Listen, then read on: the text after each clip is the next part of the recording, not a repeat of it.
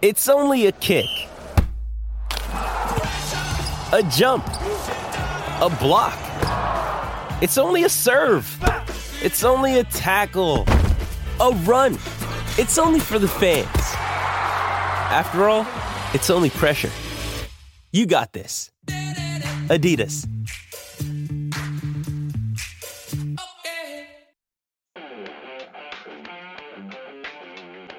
Hello and welcome to the Transfer Window, the podcast that brings you the news before it becomes news, as well as insight and analysis from the beautiful game.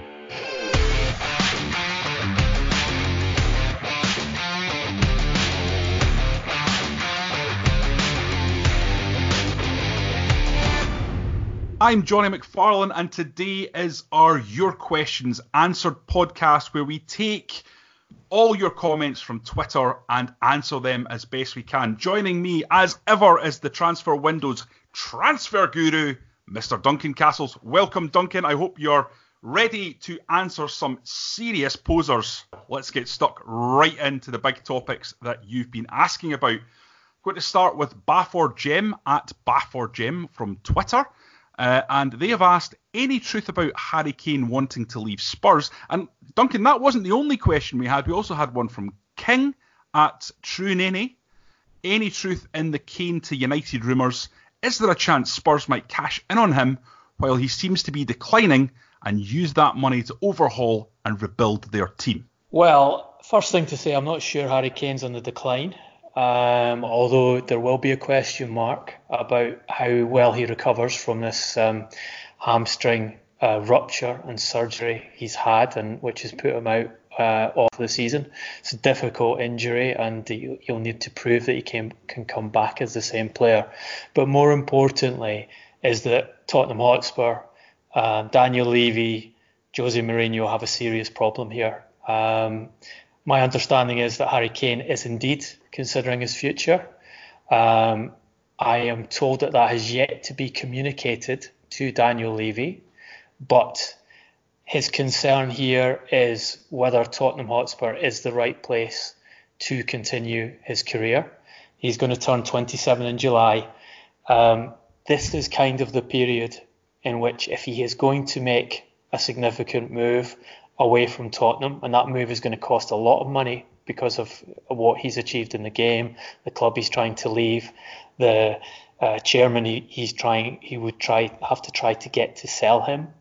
Um, he needs to do it at a period in which clubs are, are still prepared to put that kind of money on the table, and if he leaves it for another year, he'll be turning 28. And 28 is kind of the, the period in which clubs start asking question marks about that level of transfer, whether you, you can go for 100 million plus transfer for a player for a 28 year old.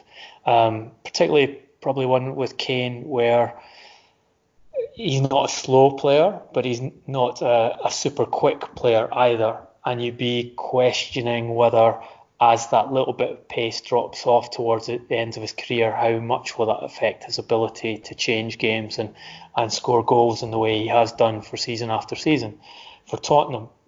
So what I'm hearing from individuals close to Kane is that he his consideration here is can I win trophies at Tottenham Hotspur? Is this club in a state in which I can achieve what I should be capable of achieving uh, given my status as a footballer, given my ability as, as, a footballer. I want to be able to win Premier League titles, I want to be able to win European titles, I want to be able to win a trophy, a club trophy of some sort, which of course he has yet to do. Reached the Champions League final last season, but no trophy there. Um, great achievements under Mauricio Pochettino, season after season qualifying for the Champions League, but famously no silverware during that period. Um, I'm told that this is not a decision about money, although obviously in Kane's case, he can drastically increase his wages by moving to one of the super clubs. He is the best paid player at Tottenham. He has uh, pushed the Tottenham wage ceiling up a significant level. Um, his last contract renewal was in June 2018. Um, he is contracted to the club until June 2024. So Daniel Levy has a lot of Daniel leverage here in the sense that um, it's a long contract he is on, and therefore, if he feels he is forced into putting a price on Harry Kane it's going to be a very high one. But I think the biggest problem from the information I'm hearing here is this is it's not about um, rattling Daniel Levy's cage and um, saying, look, uh, my client, and in this case, Harry Kane is now primarily represented by his brother Charlie. Um, it's not about rattling his cage and trying to get the salary up to a level um, that is on par with other top players in the Premier League. What I'm being told is the major consideration here is trophies, um, long term future in the game. If he wants to move to another league, this is the time to do it. Um, and that's the decision that's in front of him. And obviously, the decision is being affected by what has happened to Tottenham this season, in that um, it has been their poorest season for several campaigns. They look like they are going to have a real challenge to qualify for the Champions League. Um, part of that is due to circumstances, and cir- circumstances which include Harry Kane's own long term injury and that of other players in the team. But um, also, if you um, ask Mauricio Pochettino about it, it'll be about a squad that is become imbalanced in certain areas, um, become tired, um, lost their ability and focus to work in the level that they, they were working under Pochettino, and that was why Pochettino's argument was that the squad needed to be renewed with different players um, and younger players to put the energy back in the team. Um, certainly, Kane will need to be convinced that if he stays at Tottenham, they will be back to the level quickly that they were at last season and in recent seasons in terms of being proper competitors. Now, are Manchester United then the obvious candidates for Kane to move to? Well, in one sense, yes, because Manchester United have long wanted to try and bring Harry Kane to Old Trafford. He's English, he has a, a high commercial status, captain of England. He ticks a lot of boxes for the Ed Woodward, Richard Arnold um, commercial model, which is so important and has been so important to a lot of their their transfer decisions down the line. They need a centre forward, um, and Harry Kane is the best traditional number nine in the English game. So again, obvious choice for them uh, in that regard. Would Manchester United be prepared to go to the kind of transfer fee level we're talking about? And and I think we're talking as a minimum asking price where Daniel Levy to be persuaded that that was the only resolution to this situation, which is, you know, we're going way down the, the line here because as I, as I understand, Kane's thoughts about leaving the club haven't even been directly communicated to Daniel Levy as yet. But we're talking, I think, a minimum of 150 million. Potentially, you could see Daniel Levy asking for 200 million given that last time he was in a situation like this, he put a price of 100 million on Gareth Bale's head, and what then was caught out when Real Madrid actually called his bluff and said, "Okay, we are going to pay 100 million for this player. You you must now sell him to us." But the thinking from Harry Kane's side is that he wants to be in a competitive side, a side that can win Premier League, can win trophies, can compete in the Champions League. Now you have to say that side at present isn't Manchester United. Now, Manchester United might be able to persuade Harry Kane that they are on the right track and that they are going to make other additions to their team to um, put them into a position where they can compete at that level. But I think that's a it's a hard um, bit of persuasion, a hard bit of communication, a hard move to make, and also if I, I think once again, if you get to a situation in which Daniel Levy leaves himself open to resolving it by allowing the player to leave, then his preference would be to let Kane go to a foreign suitor rather than to go to Manchester United. Are there other options outside Manchester United in England? It doesn't seem that way at present.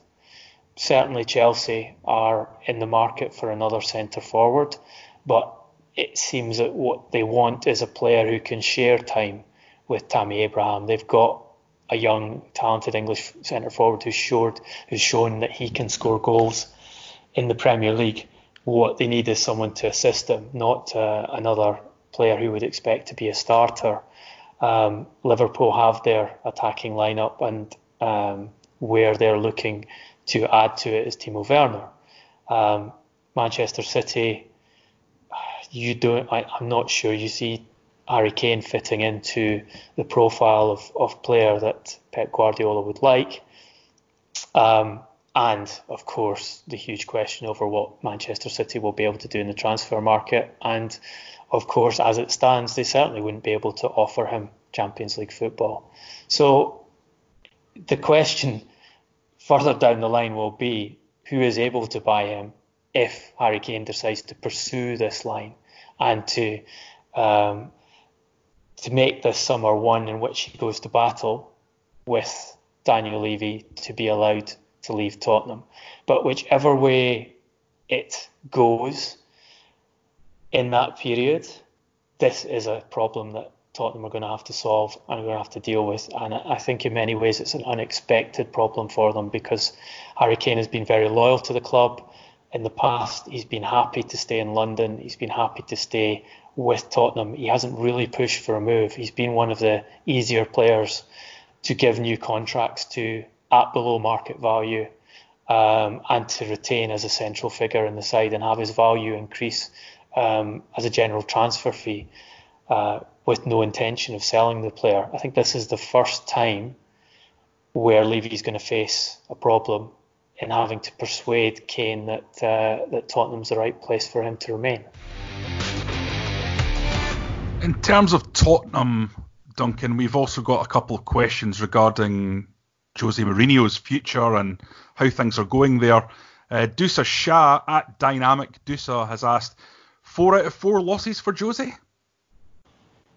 Well, yes, four out of four losses for Jose Mourinho. That's exactly what's happened. He's uh, with that uh, FA Cup defeat to Norwich on Wednesday night. It's um, four games. Uh, lost 1 0 to Leipzig in the Champions League, um, the first leg of that round of 16 game. Then lost 2 1 to Chelsea uh, away in that um, game that was very important for their chances of, of finishing in the in the top four this season. And then um, managed to lose a lead against Wolves and, and lose 3 2 at home. And I think. Uh, again, a, a, direct contender for a Champions League place. Um, also, a game that didn't look doesn't look clever for Mourinho in the sense that he had um, a full week to prepare for the game, whereas Wolves were coming off a difficult Europa League tie. Um, always challenging conditions for most teams, and, and Wolves, as we know, have a, a shallow squad, um, don't have the ability to rotate that other Premier top Premier League sides have got. Um, and then a goal up against Norwich in the FA Cup. Goalkeeping error uh, brings the game to 1 1. Um, a game Tottenham really should have won, uh, had the better chances, but uh, Tim Krul brought off some great saves, and then they fail in uh, in the penalty shootout and go out. So I think that's that is probably the worst run of Jose Mourinho's career. Um, I can't think of any other time he's had four consecutive defeats. Um, he now plays Burnley at uh, the weekend um, away from home um, in the Premier League, and then the return match at um, RB Leipzig with, um, as he explains it himself, limited options, limited tactical options, um, a lot of players that he's been using both out of position and um, and using effectively too much, not being able to rotate them, pushing them really hard from a physical and mental level, um, and having to come up with a solution against a, a really strong Leipzig side who um, who are probably the team that that um, that many sides wanted to avoid um, having it being drawn against in, in the Champions League. So there's no doubt he's under severe pressure now. Um, there's no doubt that uh, that his critics um, will use this uh, as uh, ammunition to put pressure on him, and it, it's happening at a time where there are question marks from the likes of Harry Kane about their future. Um, he's talked about recruitment for the summer and his plans for the summer, and what he, he said he wanted to do was um, was not uh, to make massive changes in the summer. Um, first of all, because that is not what we think we need. Secondly, because of the profile of the club. Third, because of what the market is. Um, year after year, it's more difficult. So I'm not thinking of an overhaul. Of course, we need to make our squad better. That is obvious. Um, he's been looking at targeted changes. He, he keeps saying that he wants to get through to the summer and have the opportunity to see the players rested, get players like Sissoko, um, Kane back to fitness, uh, Son Heung-min as well, uh, and have a pre-season to work with him and work with his ideas.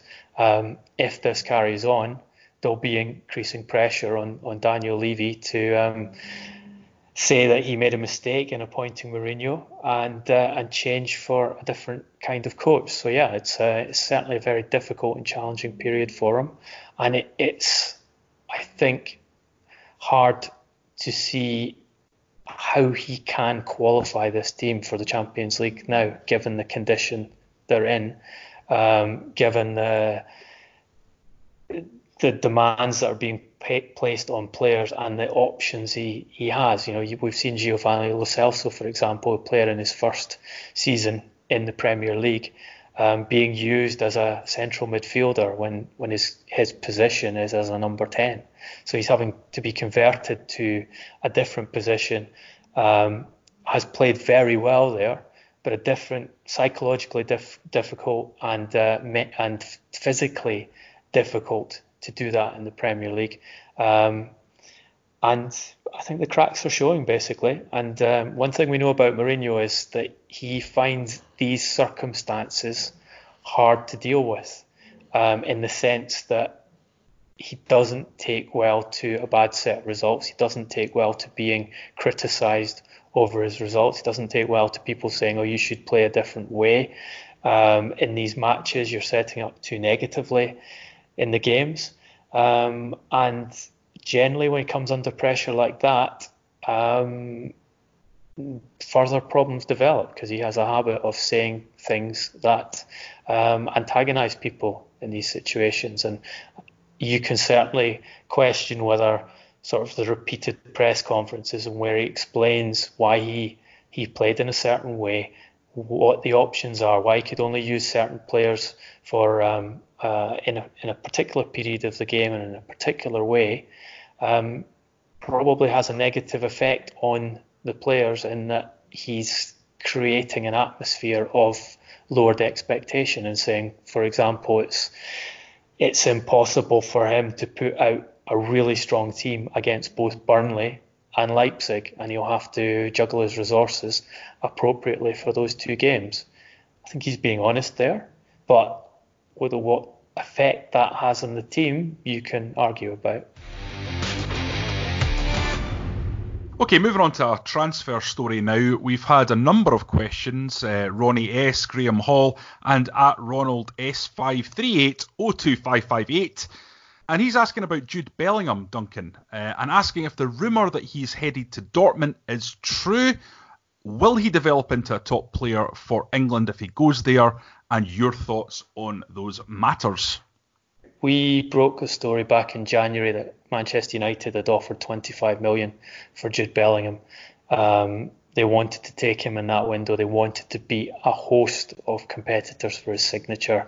This is a player who, um, at 16 years of age, uh, has played 62% of championship minutes for Birmingham. He's played multiple positions in midfield and in the attack. Um, 31 championship appearances, four goals, three assists.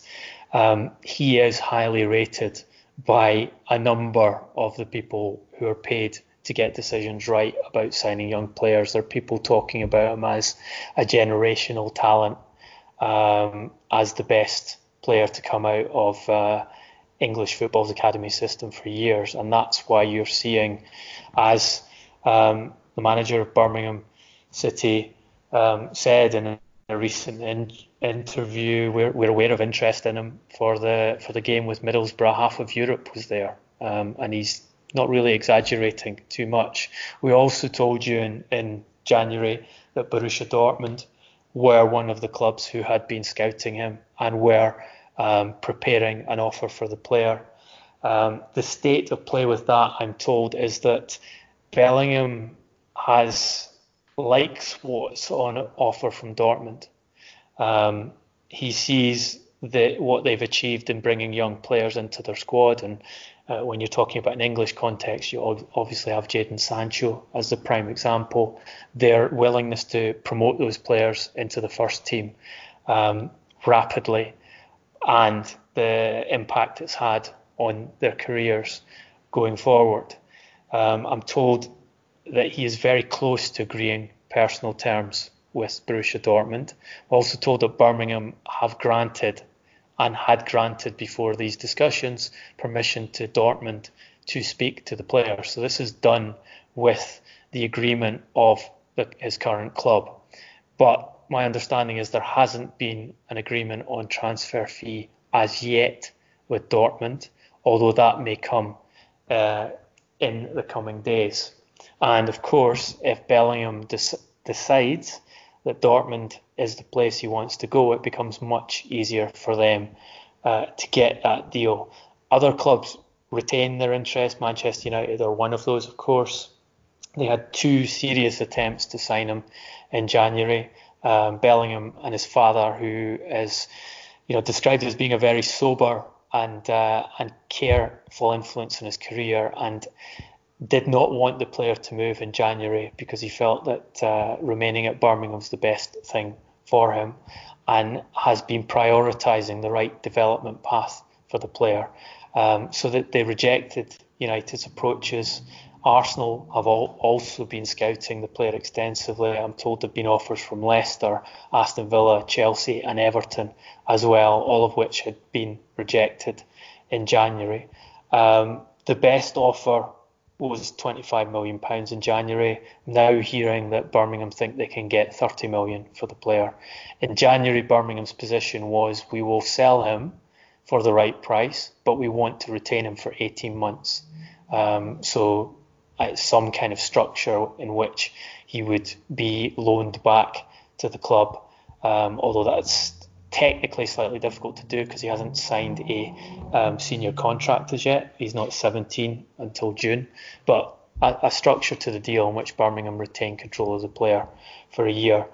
I don't know at this stage whether that's what they are trying to um, extract from Dortmund and whether Dortmund are prepared to offer that, and that's one of the reasons why Bellingham is is uh, is interested in Dortmund and that he, he would have the opportunity to remain at Birmingham, develop there from, and then go to Dortmund with a, with a, a development path in place over there.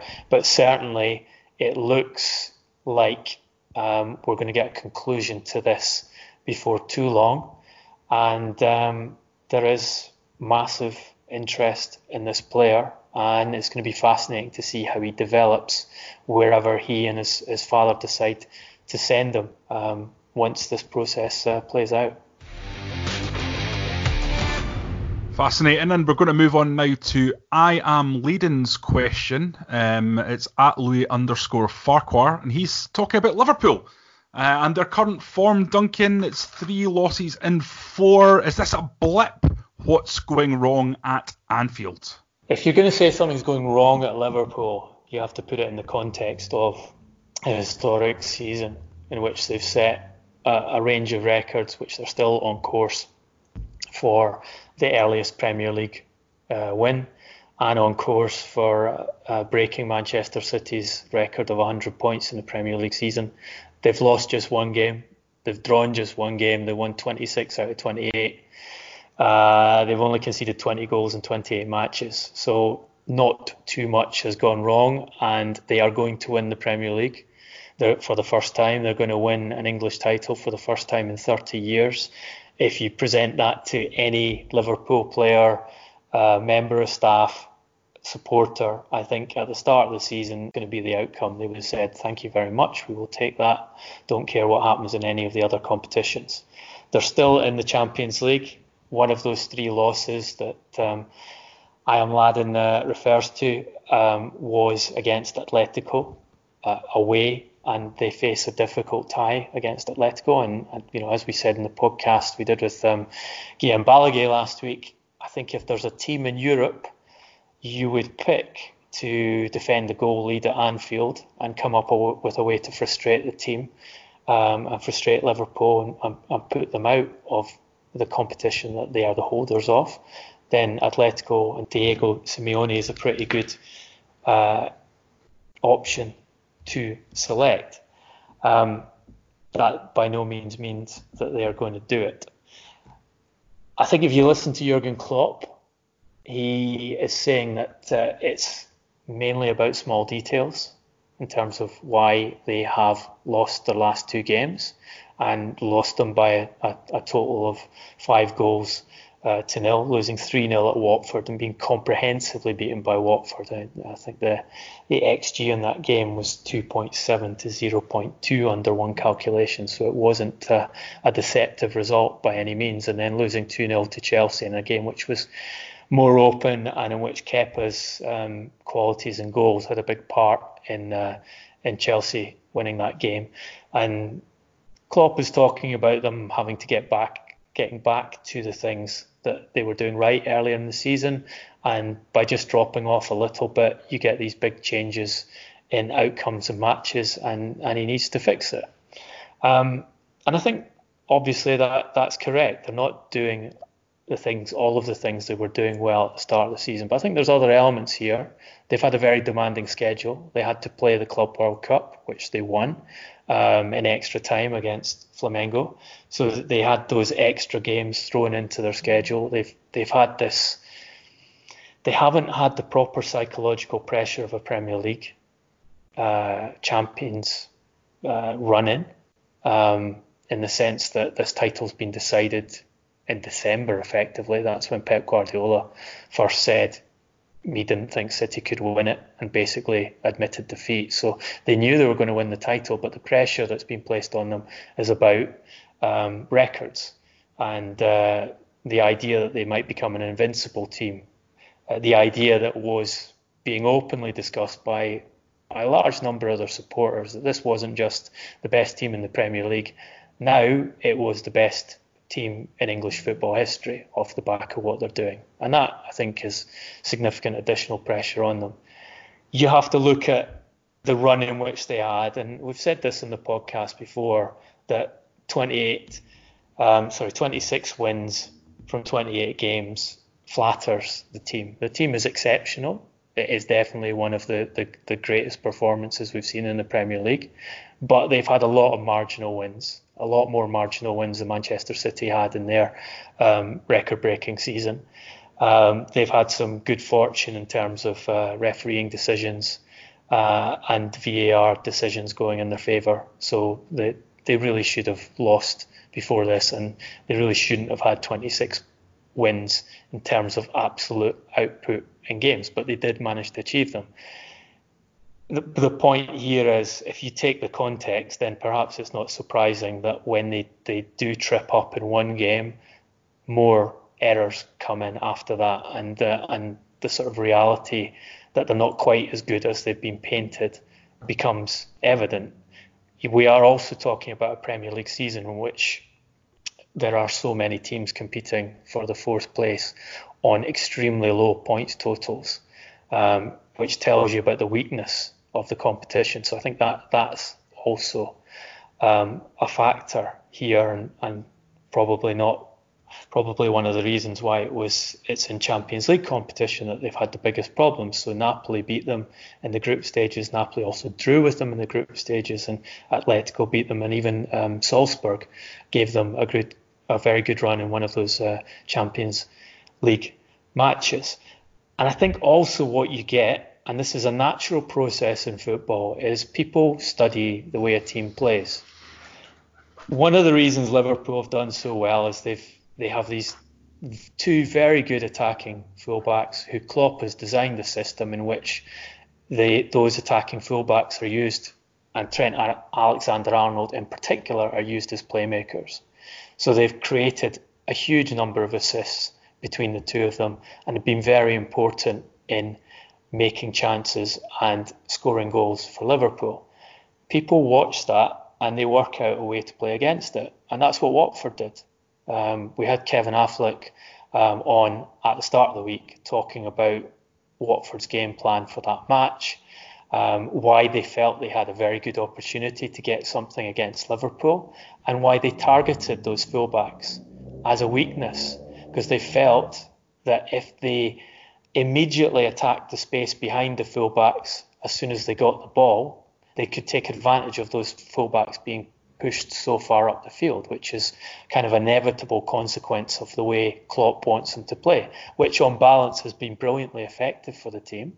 But if you've got fast forwards and you've got midfielders and defenders capable of putting the ball onto those fast forwards' feet in space behind the fullbacks, then you will create chances against this Liverpool team, as Watford did. Watford took them, they won the game. They've shown a way to play against Liverpool.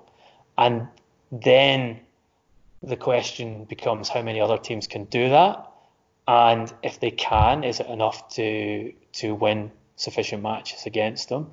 And then can Klopp come up with a, an alternative way of playing on the, in those particular games, which is as effective as the standard way of playing? So it's little things. And in the grand scale of things, it's not very important because they are going to win the Premier League they are going to be the best team in the country. They are the best team in the country. They're currently the best team in Europe. The bigger question, I think, is whether they can re- retain that status as European champions. I think that's the real test here for Liverpool for the remainder of this season. Well, we've got a rather pertinent question from Ed McDuffrey via Facebook, especially given we're both Scottish, Duncan, and always keep an eye on the national team. This little lad for Chelsea, Billy Gilmour, I heard them say he is Scottish. Can anyone else pinch him? He's a great player. Yeah, well, Ed, um, who uh, who's a, a, Liverpool supporter and a big supporter of the podcast, was obviously watching Gilmour um, play his part in that 2 0 victory, FA Cup victory over Liverpool this week. And like any um, patriotic Scot, uh, sees a, a Scottish player doing well at that level and thinks, oh, we've finally got someone who can who can do something at international level, and also like any Scot looks for the the um, the dark lining and wonders whether uh, the English or anyone else could could steal him away in the in the kind of fashion England have done with Jack Grealish and and are focusing on doing with any players they see who have um, uh, potential English heritage. Um, but I'm going to turn this one over to you, Jonny, because um, Rangers is where Billy Gilmour came from, and he's a player you know a lot about. Um, so I'm going to switch from uh, the, the question answer to the questioner here and, and tell me if you think uh, we are at any risk of losing this talent and um, how he ended up at Chelsea and, uh, and where you think his career can go. Yeah, I, I don't think there's any chance. Uh, Billy Gilmour was as Scottish as they come. He's brought up in Ardrossan, and I just can't see a situation. He's a patriotic Scotsman who's played through all the youth rankings. He first turned out for the under 21s when he was 16. That was a major jump up for him. He's he's been a major part of the planning for the future at the SFA, the Scottish Football Association. So I just can't see that happening. It's just unthinkable that the lad would choose to play for England. In terms of this player, he has been a story in Scotland for quite a number of years now. Uh, I see that the, the, English media is now on the back of this performance doing a lot of stories about where he's come from and who he is. But in Scotland, we've been reporting on him since 2000, 2015 on the basis that there were rumours coming out of Rangers training ground that there was this young lad who was, as Duncan, uh, the word Duncan used for Jude Bellingham, that he was a generational talent in there and a guy that could come into the Rangers first team at a very young age. Uh, as early as 2016, there were people in the Rangers camp saying that he would be destined to play for the first team before he was 17. Uh, he was only 14 at the time. This is unheard of really in Scotland. We haven't had too many players in the last 30 years that have come through and made such an impact at a young age. And, and Billy Gilmour was doing that. He was attracting interest from all the big names. Uh, Barcelona were looking at him, Manchester United, Bayern Munich, Arsenal, and, and most of the focus did come from Chelsea. There was a huge amount of interest in taking him down south. Now, Billy Gilmour grew up as a Rangers fan, but has also been brought up in the Premier League era. So I think the glamour and the glitz and the, the, the opportunity to test himself uh, at the very highest level really did appeal to him. And the Pedro money, presumably. Uh, well, and the money. That's another thing now. I think getting onto that, I think there was a, an offer made by Chelsea that, that essentially sorted Rangers out for a player who was 16. I think it was about £500,000, but with add ons. Now, as an aside from this, the, the deal that was struck to bring um, Gilmour to Chelsea uh, was struck when he was 15. Uh, the, the deal was made official when he became 16 in the summer, but it was it was struck uh, when he was still 15. And uh, Rangers were actually fined uh, £7,800 um, because it was decreed by FIFA that they entered into an illegal third party agreement on that transfer. Essentially, he was still a Rangers player, but he wasn't allowed to leave to anyone other than Chelsea as part of this agreement, which got them a slap on the wrists, Rangers. But more importantly, I think was a was a factor in Chelsea's transfer ban. So there were significant hurdles that Chelsea had to jump over to make this transfer happen and to get it through. And clearly, they had a, a, strong feeling that they were they were snapping up someone who was a bit different. Now, the feeling in Scotland at the time, Duncan, was very much, why is he making this move? We've seen so many young players go down there to England. Um, and they, they don't get that first team experience. There's there's a lot made of the 100 first team games before you're 19 in Scotland and making sure you get those under your belt. But I think Gilmour has been the exception to the rule, and to, to get into the first team at Chelsea at 18 and to perform like that against such a an accomplished midfielder like Fabinho shows that he, he did make the right choice for his own development. I mean, he, he's been impressing all the way through his time at the club. The, the moment where he really came to into his own was in 2018 at the Toulon Under 21s tournament, where Scotland made a semi final. Again, very, very unusual. Um, but he was uh, regarded as a, a, very important factor in that team, and you know he's only 16, playing at under 21 level, and uh, he was actually awarded the Revelation of the Tournament award, which is essentially the, the, sort of young player of the tournament. As an aside to this, 18 or not, uh, I think he's going to be named in the next Scotland squad anyway. Now, Steve Clarke was supposed to attend the Nations League draw on Monday, but but didn't because I think the coronavirus was an issue. Um, the fact that this is obviously blowing up now and people are being very responsible about their, their response to it. But I think also Steve Clarke, being a man with contacts in Chelsea, got a hat tip that, that Billy Gilmour would start the match. And I think he prioritised rather to get down and, and see that. And, and I think uh, there's not a Scotsman that would say that that was a bad decision given what we saw. This sort of Scottish Xavi at the base of the midfield, metronomic presence, controlling the tempo of a game in a way that you very rarely see. Uh, it was extremely impressive. So I saw some comments from Gilmour uh, talking about Harry Maguire playing against Harry Maguire in the League Cup earlier in the season and saying that Maguire was gripping him by the throat. Um, do, you, do we know if that was an attempt to persuade him to change nationality and join Maguire in the England team? I think you'll need to do more than that, to be honest. Uh, I think uh, I don't know if this is just wishful thinking on my part, Duncan, but um, I, I, I, think Scotland have more concerns with another talent.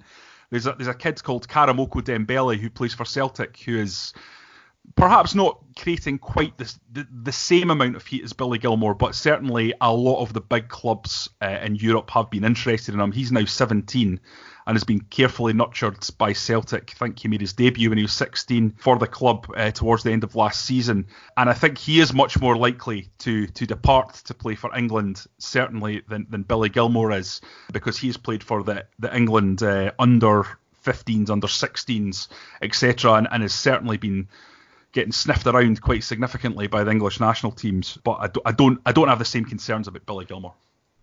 Thieving Sassenachs can never trust him. In terms of player himself, Duncan, he's just recently signed a four-year deal. What what kind of salary is he going to be on now? I mean, he's a, he's a young talent um, who's exploded onto the scene, but but is he going to be tied down for the long term and on a very good deal at Chelsea? Well, obviously, part of the reason why Chelsea have such a, a large number of talents in their academy is that they, they, they have for years spent huge amounts of money getting those players to the club, and and that primarily has been in the shape of um, wage promises to the players. Uh, sometimes, obviously, you can't give players professional contracts until uh, a certain age, so quite often they have to um, delay um, with a promise to pay them certain amounts of money once they reach the age in which they can give them those contracts. Money is uh, pushed to the parents. Um, parents are provided with jobs. We've seen clubs giving um, players, parents scouting positions at the club as a, as a means of, of having a, an excuse and a reason to give money to the family. Um, you see clubs buying houses for the parents of promising kids. What I'm told is that upgrade that, that Gilmour signed um, in September is for pays him around twelve thousand pounds per week, but it includes um, automatic step ups each year and also step ups when he's made a certain number of appearances for the team. So it's um, significant money, but by no means at the top end of the salaries that are paid to um, similar talents of similar ages. So they, you know, Chelsea have got him. If he turns out to be the player that he looks like he can be, they got him at in the in the marketplace, and it's a it's definitely a bubbling marketplace for um, young academy players. They got him at a, a reasonable price, you could say. Absolutely. Now we've got a question from the chosen one at 007 underscore MUFC.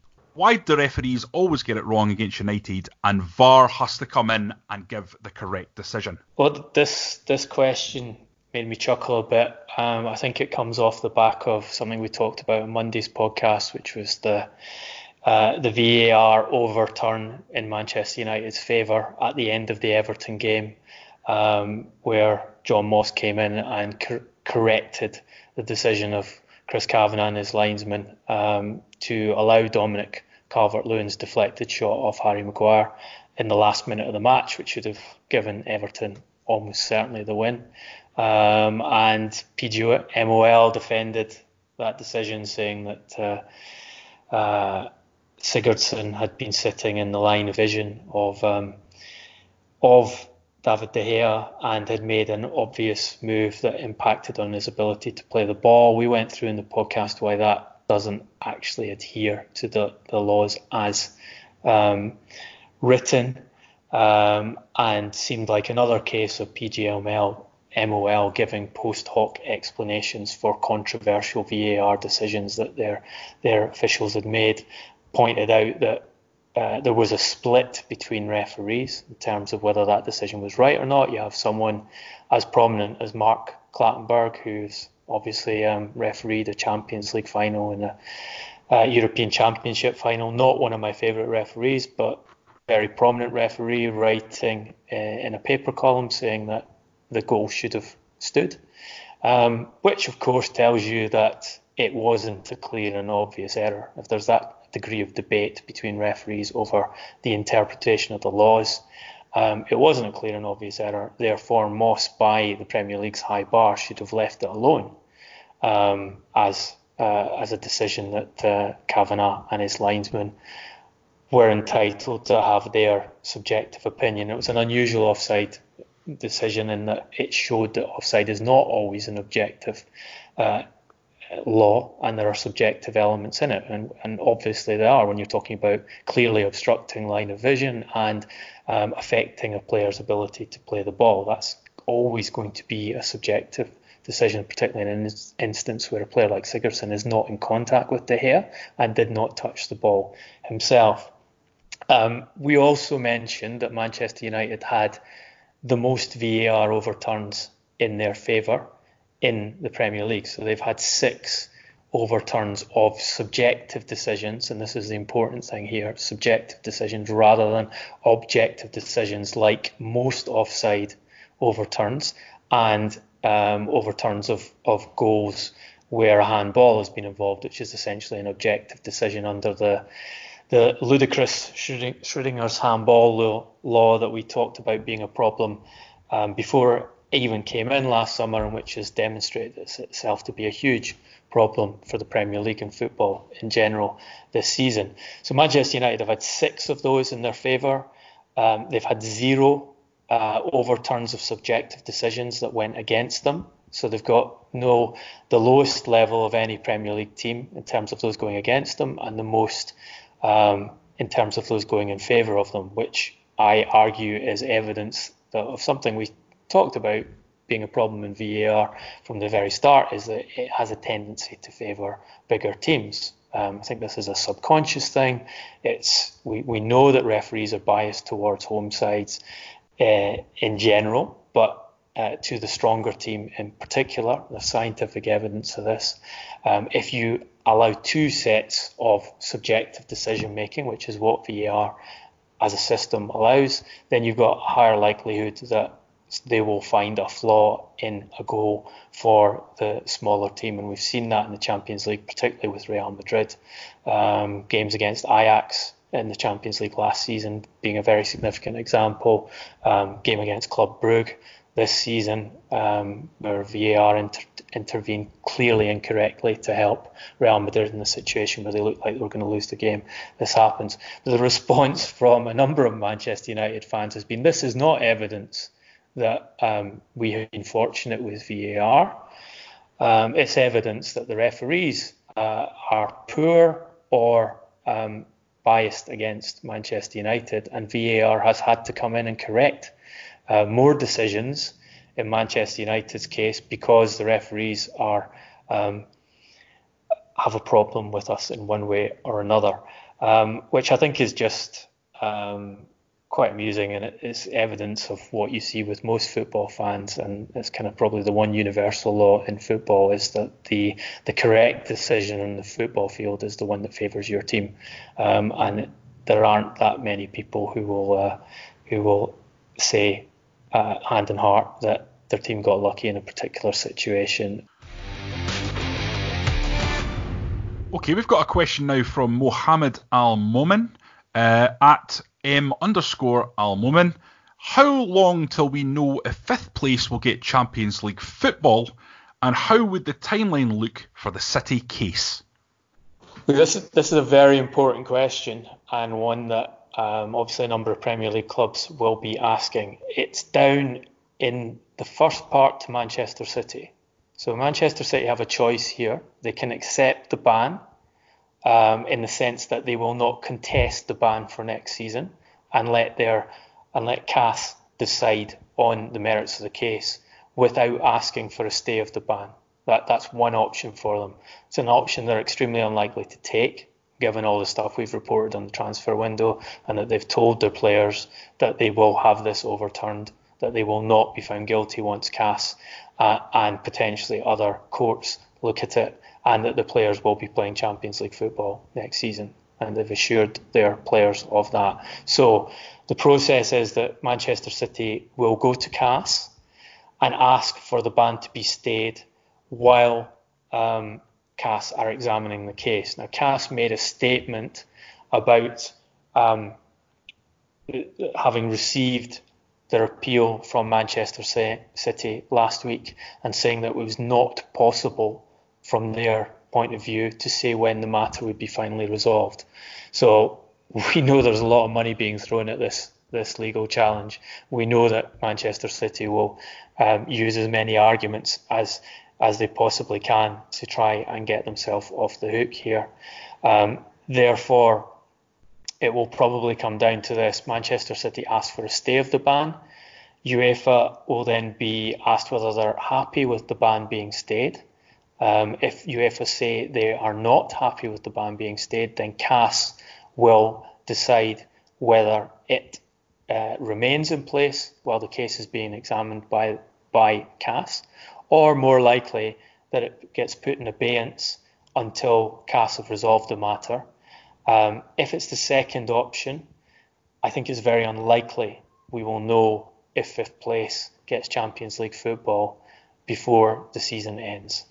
Um, and it's probably difficult to see it knowing before um, the next season starts, which means the pragmatic approach here would be for CAS to do what they've done in, in other similar cases in, in instances where there have been transfer window bans, for example, and, and clubs like Real Madrid and Barcelona have challenged transfer window bans, and that is to say, well, the transfer window ban is suspended until we've um, decided on the matter. Once we've decided on the matter, we will say how long that transfer window ban should be. But in the meantime, you can go ahead and uh, and make um, sign players as you like. Okay, and the final question now is from Kimbu United at Dav Kim. How do transfers and agreement work outside the transfer window? Well, pretty much the same way as they do inside the transfer window. Um, there's nothing to stop clubs from agreeing the transfer fee um, on February the 1st for a deal to happen in the following summer or, or potentially in, in a, a year and a half's time. And we've been talking in this podcast about Jude Bellingham. So should Borussia Dortmund say to Birmingham City, we will do the deal on the basis that you retain um, the player for another season and we take him uh, for the the 2021-22 season, they can have the paperwork all done with both the player and with the club, um, making it uh, clear that uh, that they will sign the player from Birmingham City for a set fee, just as they would do in a, in a normal window. All all the contracts signed, and then they're sent um, to FIFA in this case. Um, the FA would obviously be involved, and the Bundesliga would be involved. Um, to have the registrations exchanged at the appropriate moment. Um, and as long as the club has given permission uh, for the player to speak with um, the, the potential buying club, the player can negotiate um, salary terms, conditions under which he plays, bonuses, etc. Uh, and then have that in place to be signed as and when um, a full agreement is made with the club. So the, there's in these in these instances where the where the clubs are happy to do deals club to club, there's nothing stopping um, transfer agreements being put in place at any time during the season. Of course, you can't actually transfer the player until um, until the window's open. Um, it, we've got you know very prominent examples in the case of Bayern Munich uh, last season, who signed Lucas Hernandez uh, and Benjamin Pavard um, two France internationals for very significant transfer fees. In Lucas Hernandez's case, it was an 18 mil, 80 million euro transfer fee during um, the season, quite early on in the season, and outside the transfer window for the deals to be done in the summer. So it's a, it's a pretty standard process, and, and part of the planning of clubs who, like Bayern Munich or like Borussia Dortmund, um, try and get things done rapidly, try and get them done before their competitors and get deals in place to give themselves a competitive advantage down the line. Okay, fascinating insight there from Mr. Castles, but now we move on to my favourite section of the podcast, which is, of course, the donkeys. Now, there is only one option for the donkeys this week, which, if any of you have been on social media this over the last 24 hours, you will be perfectly aware of what we're going to do. It's going to be the Eric Dier Award for player fan participation. Eric Dier basically furious at the end of Tottenham's uh, defeat to Norwich in the FA Cup. Runs up to the side of the hoardings, uh, leaps over them, runs into the crowd to remonstrate and confront a supporter. Now, there's all sorts of rumours and conjecture flying about of what caused this mild mannered midfielder to take such an aggressive stance. But we're not going to get into that. But we're just going to uh, touch on the other incidents that might come close. Although I, I can't really, to be honest, there's, there's, not many that come close to that, Duncan. It was quite spectacular, wasn't it? Uh, yes, it was. Um, and, you know, we do have a defence from a partial defence from Jose Mourinho that is uh, that Dier's uh, brother was involved and that, uh, there was um, some uh, unsavoury words said during the game and uh, it, Dier took it into his own uh, hands to sort out post match. But yeah, let's let's go through your nominees. Open that envelope up and, and tell okay. us who I've got to choose from. Ian McGarry did send the envelopes through, so I've got them here, so don't worry about that. So that's that opened up. Um, so the first nominee, who else but Mr. Eric Cantona? He had his mad moment when at Selhurst Park he was uh, getting abused by a fan in the crowd and did his infamous kung fu kick square in the face of said fan. It was a moment of sheer madness and also, of course, brought about the infamous quote about the seagulls following the trawler for the sardines, which has got to be the, the greatest footballer quote of all time. The second nominee is Jamie Carragher for donating his saliva to a teenage Manchester United fan. And the third is Gary Neville, a friend of the podcast, of course, with an open invitation still to come on for running down the touchline to celebrate Manchester United's winning goal against City while pretending to warm up as a sub, even though all three substitutes had indeed been used. So, Duncan, Mr. Cantona, Mr. Carragher, or Mr. Neville? Uh, look, Gary Neville, very amusing. Um, deserves plaudits, but this is such a strong field here. I think Jamie Carragher already has one of these awards for that particular uh, moment of uh, fan participation, which he somehow managed to survive uh, and uh, and return to Sky Sports as one of their frontline pundits alongside aforementioned Gary Neville. But um, while you don't want to uh, in any way um, approve of what Eric Cantona done, if you're if we're talking player fan participation, then that is the clear and outright winner, uh, one of the the most memorable incidents in Premier League football history, and as you say, um, ended with some uh, some an amazing press conference and some amazing ca- comments from said Cantona, and he himself also uh, had that uh, miraculous recovery to full status in the English game after his uh, particular um, moment of supporter involvement. So uh, Eric Cantona wins his first donkey for your Eric Dier Award for player fan participation. I think there's another one that we should, possibly should have put in here, Duncan. I'm just going to regale you with it. It was a, a, a highly, um, well, I wouldn't say dubious, of course, because if Brendan Rodgers said it, I'm sure it's true.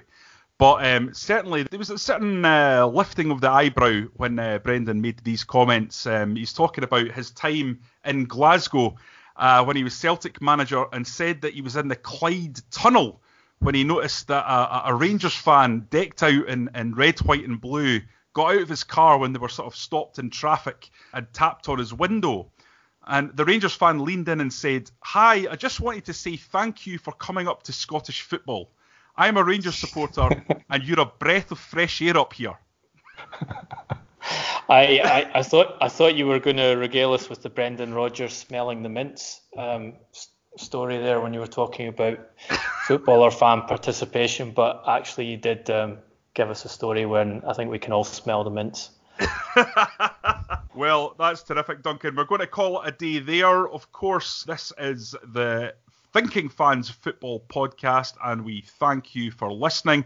If you've really enjoyed it, and we hope you have, please go on to iTunes and give us a five star review. This helps it get to as many listeners as possible. We are all over social media with this podcast, so you can continue the debate on a number of platforms, not least on Twitter, where you can find me at Jonny R. McFarlane. You can find Duncan at Duncan Castles. You can also find us on Instagram. Duncan is Duncan.castles on Instagram. We've also got our own Transfer Podcast Twitter account at Transfer Podcast. And I think it's the same on Facebook. It's at Transfer Podcast. So anywhere you use for your social media, you can find us and discuss the issues that we've raised in the podcast. We will be back on Monday with another episode for you. But until then, thanks for listening.